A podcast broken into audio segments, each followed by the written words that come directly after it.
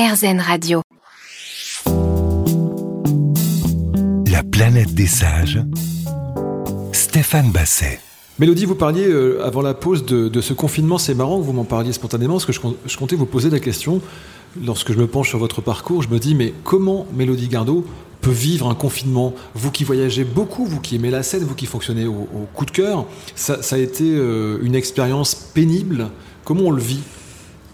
Au début, j'ai pensé que j'étais positive, comme personne, mais j'ai vu que j'ai eu une ampoule de fièvre pour la première fois au début du confinement à cause du stress. Ah, alors, c'est le stress qui vous a rendu malade. J'ai eu le magma en moi qui était caché. Parce que mentalement, j'étais bien, mais énergétiquement, physiologically, not so good. It was funny because you think you know yourself. And then, on croit qu'on se connaît, mais... your body goes... Mais le corps dit non. Yeah. Il y avait un moment où j'étais positive, vibrations, peace, love, rastaja. Mais en fait, j'ai eu des petits soucis de santé, le thyroïde, les trucs qui sont pétés. Tout, donc, ça, c'est comme une voiture qui roule bien. Et quand tu l'arrêtes, elle pète. Oui. Alors, c'était une ancienne voiture qui a fait des fuites partout. Alors, j'ai eu des moments où il faut vraiment changer le point de vue. On a fait pas mal de choses parce que c'était le moment qu'on annonçait From Paris with Love, on a bossé un peu. Mais c'est vrai que pour nous, les musiciens, c'est difficile à croire ça, spécialement pour quelqu'un qui a vraiment faim. Je veux être sensible. Mais pour nous, et pour la plupart des musiciens que je connais qui vivent avec la musique, de nous dire qu'on est non essentiel et qu'on n'a pas la possibilité de ni jouer, ni croiser les autres musiciens, c'est comme si on ne peut pas manger. C'est vraiment si important. Je ne veux pas dire qu'on ne peut pas vivre, mais on vit mal. Ça vous a blessé dans votre fonction d'artiste de considérer que la musique, l'art, n'est pas essentiel? Ça me bluffait. Je comprends pourquoi ils ont essayé de dire pour ok, safety before fun, ou ils ont déterminé avant le divertissement. Trop de gens rassemblés, moi j'ai pas tout à fait compris, parce que pendant cette période-là, je veux pas critiquer, mais j'étais dans un avion où il y avait une quantité de gens importants. On n'a pas eu un espace entre l'un et l'autre. Au milieu, il y avait trois. Ils étaient toutes masqués et on ne pouvait pas faire un concert. L'avion de 11h à Paris-Los Angeles, mais pas un concert de 2h. Oui. J'étais confus. Oui. Tu vois, je pense que personne n'a eu vraiment l'idée de ce qu'il faut et faut pas faire. Et je suis quelqu'un qui croit que santé d'abord. Mais il avait des black and white un peu difficiles à croire. Je pense que personne veut revivre ça, mais je connais pas mal de gens, spécialement les artistes, qui ont vécu entre guillemets un peu mieux parce qu'ils ont utilisé ce temps pour créer les choses, ils ont appris quelque chose. C'était pas tous négatif non plus, mais je ne peux pas cacher le fait que moi j'ai remarqué quelque chose. Quand vous êtes un criminel, par exemple, le pire du monde, je sais pas, le pire du pire du pire, ok, ils font quoi avec toi? Qu'est-ce qu'ils font? On ne peut pas électrocuter. Alors maintenant, ce qu'ils font, c'est qu'ils te mettent en solitary confinement. Tout seul. Quatre murs, toute seule. Le bouffe la nourriture, qui glisse en bas de la porte. Tu ne vois personne, tu ne sors pas, tu ne peux rien faire, tu n'entends rien. Tu chuchotes avec le petit air de ventilation qui est entre toi et le prochain peut-être, mais tu es isolé, quoi. Ouais. Alors pourquoi il fait ça? Parce qu'il considère que c'est le pire qu'il peut faire, à part le chaise électrique. C'est ce qu'on a vécu. Et alors nous, on se trouve en isolement. Et pour les gens, pas pour les gens en famille, je ne peux pas parler, mais je peux réfléchir, j'ai fait cette réflexion avant. Pour les gens ils ont personne, ils sont toutes seuls, ils ont un petit appart, c'est ça, quoi. Tu peux pas sortir, tu peux pas aller acheter tes trucs, peut-être t'es déjà physiquement handicapé, je ne sais pas, mais bon, psychologiquement, ça pourrit la tête. Et c'est pas parce que c'est fini maintenant que les gens y vont mieux. Moi, je pense que ça va prendre un petit instant pour sortir. Il y avait des comment dirais-je, quelqu'un m'a dit ça. C'était les avocats et les psychologues qui ont gagné le plus après le Covid. Ah oui, je ne suis pas surpris, bien sûr. Il y a du boulot. Pour le divorce, les problèmes. C'est pas drôle de dire ça, mais quand même, c'était pas naturel, quoi. Alors, On n'a pas besoin de plonger, on n'a presque plus envie de parler. C'est comme un souci de politique de 10 ans, mais c'est vrai qu'il ne faut pas oublier qu'il y a des petites traces, les remnants des effets qui existent. Et maintenant, ce qu'on a besoin de faire, c'est remplir le temps qu'on a comme cadeau avec des belles choses. C'est ce dont on va parler dans un instant avec vous, Mélodie, sur RZN Radio. La planète des sages, Stéphane Basset. Mélodie Gardot est avec nous sur RZN Radio. Nouvel album Entre eux deux dont j'aimerais qu'on parle parce que à la fois dans l'exposition dans laquelle nous nous trouvons où vous présentez vos créations photographiques et à la fois dans cet album, c'est un hommage à la France et à Paris quelque part. Si par exemple on se rencontre pour la première fois, je ne suis pas français et vous avez envie de me faire aimer Paris et la France, qu'est-ce que vous me diriez pour me faire aimer la France et Paris ? Moi, je ne peux pas forcer à quelqu'un d'aimer quelqu'un d'autre. Si, forcez-moi. Non. Forcez-moi. Il y a certaines choses.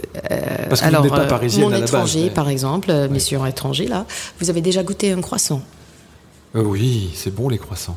Ok, bon, on va essayer de commencer avec un de les meilleurs chez Cyril Lignac, juste à côté de rue de Chaillot, là, une petite coin. Et juste après, ce qu'on peut faire, c'est acheter un joli bouquet de fleurs, Claude Keen, le fleuriste, avec une petite paradis de rêve.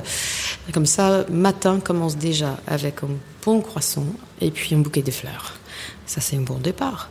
Puis après, vous aimez quoi ? Vis-à-vis... marcher, flâner dans la ville. Ah, ok. Dans ces moments-là, il faut absolument que s'il ne pleut pas, on passe quelques pas à la Jardin de Luxembourg. Et si vous voulez faire un truc un peu countryside à Paris, on va à Bois de Boulogne pour faire les bateaux avec des petits canards à côté. On va rouer avec un livre et parler de Emerson. Et quoi d'autre vous cherchez faire alors ? La nuit peut-être ? Sortez-vous la nuit ? Moi, je pense que Paris la nuit, c'est une des meilleures choses déjà. Si vous avez l'énergie de rester début jusqu'à 4h du matin, Paris la nuit, quand tout le monde dort, c'est magique de balader sur les quais, en silence, il n'y a rien. Ça, c'est plutôt dans la semaine, parce que le week-end, c'est différent. Mais il y a plein d'endroits d'y aller. Moi, je suggère d'abord un de ces bateaux qui flottent au quai de la Seine pour aller picoler en petit verre avec des copains, rose au bonheur, trucs comme ça. Donc on s'est pas trop blindé là-haut. Sinon, il y a l'Alexandre III, pas mal. Des autres, en tout cas, float, par exemple. Mais si, Rose au bonheur, c'est un bon endroit, good vibes, easy going. Après, si tu veux faire un peu de cabaret, comme on dit, allez à Madame Arthur, parce que c'est un truc vraiment les transformistes.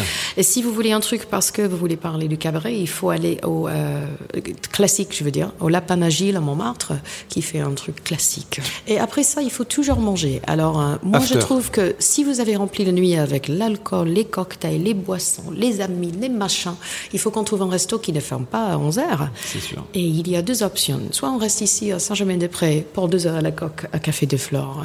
Soit on va continuer à Montparnasse pour un bon burger à le Select ou sinon au L'Atelier qui est même plus cool à côté. Et comme ça, on peut manger même à 3h du matin. Écoutez, je pense que je suis prêt pour le grand tour de Paris, le Mélodie Tour. Alors, vous parliez de la nuit, mais j'ai lu que vous disiez « je n'aime pas le matin ». C'est vrai. Qu'est-ce qui vous ennuie avec c'est le début de quelque chose ou c'est le perceuse de mes voisins qui réfèrent leur appartement presque tous les 3 mois. Ah, c'est pour ça. 8h du matin. Non. Un matin dehors de Paris, yes. Mais à Paris, non. Le matin, non. Je suis plutôt matinale quand il faut faire un truc, il fait beau, c'est vacances, je veux profiter. Dimanche matin. Non. Moi, je ne veux même pas que ça existe.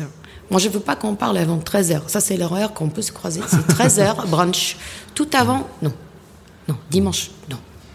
Vous passez combien de temps, hormis cette période de confinement, mais à Paris ? Parce que vous dites, je vais vous citer, mais j'habite dans mes valises, inutile de louer un appartement quand on passe 11 mois de l'année en voyage, il est plus rentable de dormir à l'hôtel. Oui. J'avais dit ça et c'est quand même quelque chose que je regarde maintenant parce que j'avais pris un petit endroit pour justement avoir un espace pendant le Covid. Et c'est pas pratique. C'est pas pratique. Moi, je ne suis pas trop ni très matérialiste dans le sens où ça me rendrait heureux. Ce que j'ai besoin, c'est mes instruments, c'est les fringues qui font le job, et puis mes chiens. C'est ce que j'allais dire, vos petits chiens, vous avez 2 petits chiens. Et j'étais jamais très, très cadrée sur les choses à permanence, parce que c'est vrai que de les derniers 17 ans, j'avais eu la possibilité de décider. J'ai fait un album à Los Angeles, j'ai fait un moment à Paris, j'ai fait un moment au Brésil, j'ai fait un moment en Argentine, à Lisbonne. Alors, je peux découvrir un peu dans le time off, étudier un autre instrument, une autre langue, un autre truc. Je ne sais pas jusqu'à quel moment je peux continuer comme ça, parce que sûrement je vais être fatiguée un jour. C'est sûr que j'adore l'idée d'être à Paris, plus souvent, de rester, etc. Mais il faut me nourrir aussi à côté de la mer, à côté de la forêt, comme tout le monde. Parce que c'est pas Paris, c'est toutes les villes. Ils ont quelque chose qui te donne et qui te prend. Oui, beaucoup d'énergie. Il faut le bruit tout le temps. Alors, musicienne, besoin de silence, il faut que j'aie ça aussi. Vous êtes sur RZN Radio, Mélodie Gardot est avec nous cette semaine. On se retrouve dans un instant. Planète des Sages, Stéphane Basset. Mélodie, dans cette émission qui s'appelle La Planète des Sages, on aime bien parler des expériences de vie de nos invités. Alors, il y a bientôt 20 ans, vous avez été victime d'un accident de la circulation à Philadelphie qui a changé votre vie. J'aimerais que ce témoignage permette à ceux qui nous écoutent peut-être d'en retirer quelque chose. Pendant un an, vous étiez ce qu'on appelle polytraumatisé. Vous êtes resté au lit pendant un an. Alors, on a déjà dû vous demander, moi-même je l'ai déjà fait dans une autre émission, qu'est-ce que ça a changé en vous ? Mais là, je ne vais pas poser cette question. Qu'est-ce que ça n'a pas changé en vous ? Qu'est-ce qui n'a pas changé ? La taille de mes pieds. C'est extrêmement précis. Je sais pas quoi dire.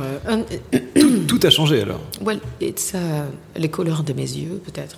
Non, moi j'ai pas un feeling de passé. Ça c'est un petit cadeau de l'accident. C'est-à-dire que vos souvenirs ont été globalement tous effacés. C'est comme un ordi qui a un disque dur irrécupérable. Mm-hmm. So there's something there, but I can't get it. Mais vous avez une vie, mais vous n'y avez pas accès. So, les histoires que j'ai viennent de ma mère, viennent de ma mère, viennent de ma tante, l'oncle. Tu vois, c'est quelques petites infos. En fait, vous posez des questions, mais moi je pose pas ces questions parce que j'ai aucune proie. C'est pas comme si je me sens coupable pour le fait que je ne rappelle plus quelque chose. Je me sens en légèreté énorme. Mmh. Moi, je n'ai pas ces mauvais trucs. J'ai entendu les gens qui disent « Quand j'ai eu 4 ans, machin... » Bon, j'ai dit « Ok, je comprends, mais là... » J'ai aucune feeling comme ça. Alors peut-être c'était un blessing. Un cadeau quelque part, parce que ça vous a permis de gagner en légèreté. Oui, malgré la dureté de l'instant et les difficultés quand ta mère, elle est là, elle se présente et tu lui demandes qui t'es. Mmh. T'es qui ? Pardon, je veux dire. Et ça c'est revenu ? La connaissance, la reconnaissance des visages ? Petit à petit. C'est comme si tu touches les doigts avec une éponge au milieu. Tu sais qu'il a un feeling, mais ce n'est pas précis. Chut. J'ai vu des trucs, voilà, c'est ma mère, ok. Vous dites que c'est la musique ou la musicothérapie qui vous a beaucoup aidé. Alors ça c'est intéressant parce que on est une radio, il y a beaucoup de musique apaisante sur cette radio. En quoi la musique vous a quelque part sauvé ? D'abord, ça m'a donné une possibilité d'avoir une purpose.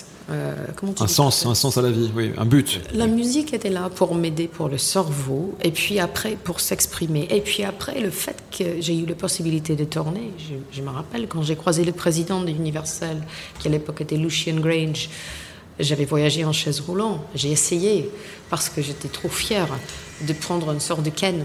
En tout cas, il y avait plein de choses. Alors j'ai croisé cette présidente d'Universal, et je lui dis bien avant que je signe le contrat, ok. Je vois que j'ai une opportunité énorme. Hein. Mais il faut que vous compreniez quelque chose. Moi, je ne suis pas capable de faire comme les autres. Je ne veux pas que vous perdiez ton temps avec moi, ou votre temps avec moi. Si vous avez des idées, des choses, il faut voyager, il faut faire ça. Là. Moi, peut-être, c'est des voitures qui roulent à 130, moi, je roule à 40 ou 50. Alors, je ne veux pas de malentendus entre nous deux. Vous avez une voiture que vous pouvez conduire le dimanche.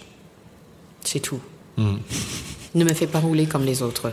Si vous avez la patience, si vous avez la confiance ou l'envie, crois-moi que ce que j'ai dans ma vie est difficile. Même j'ai besoin Au début, j'ai eu un thérapeute physical therapist, en tournée, parce que je ne pouvais pas vraiment balader après un avion. Tu vois, c'était trop traumatique de corps. Il a commencé. Il y avait plein de choses.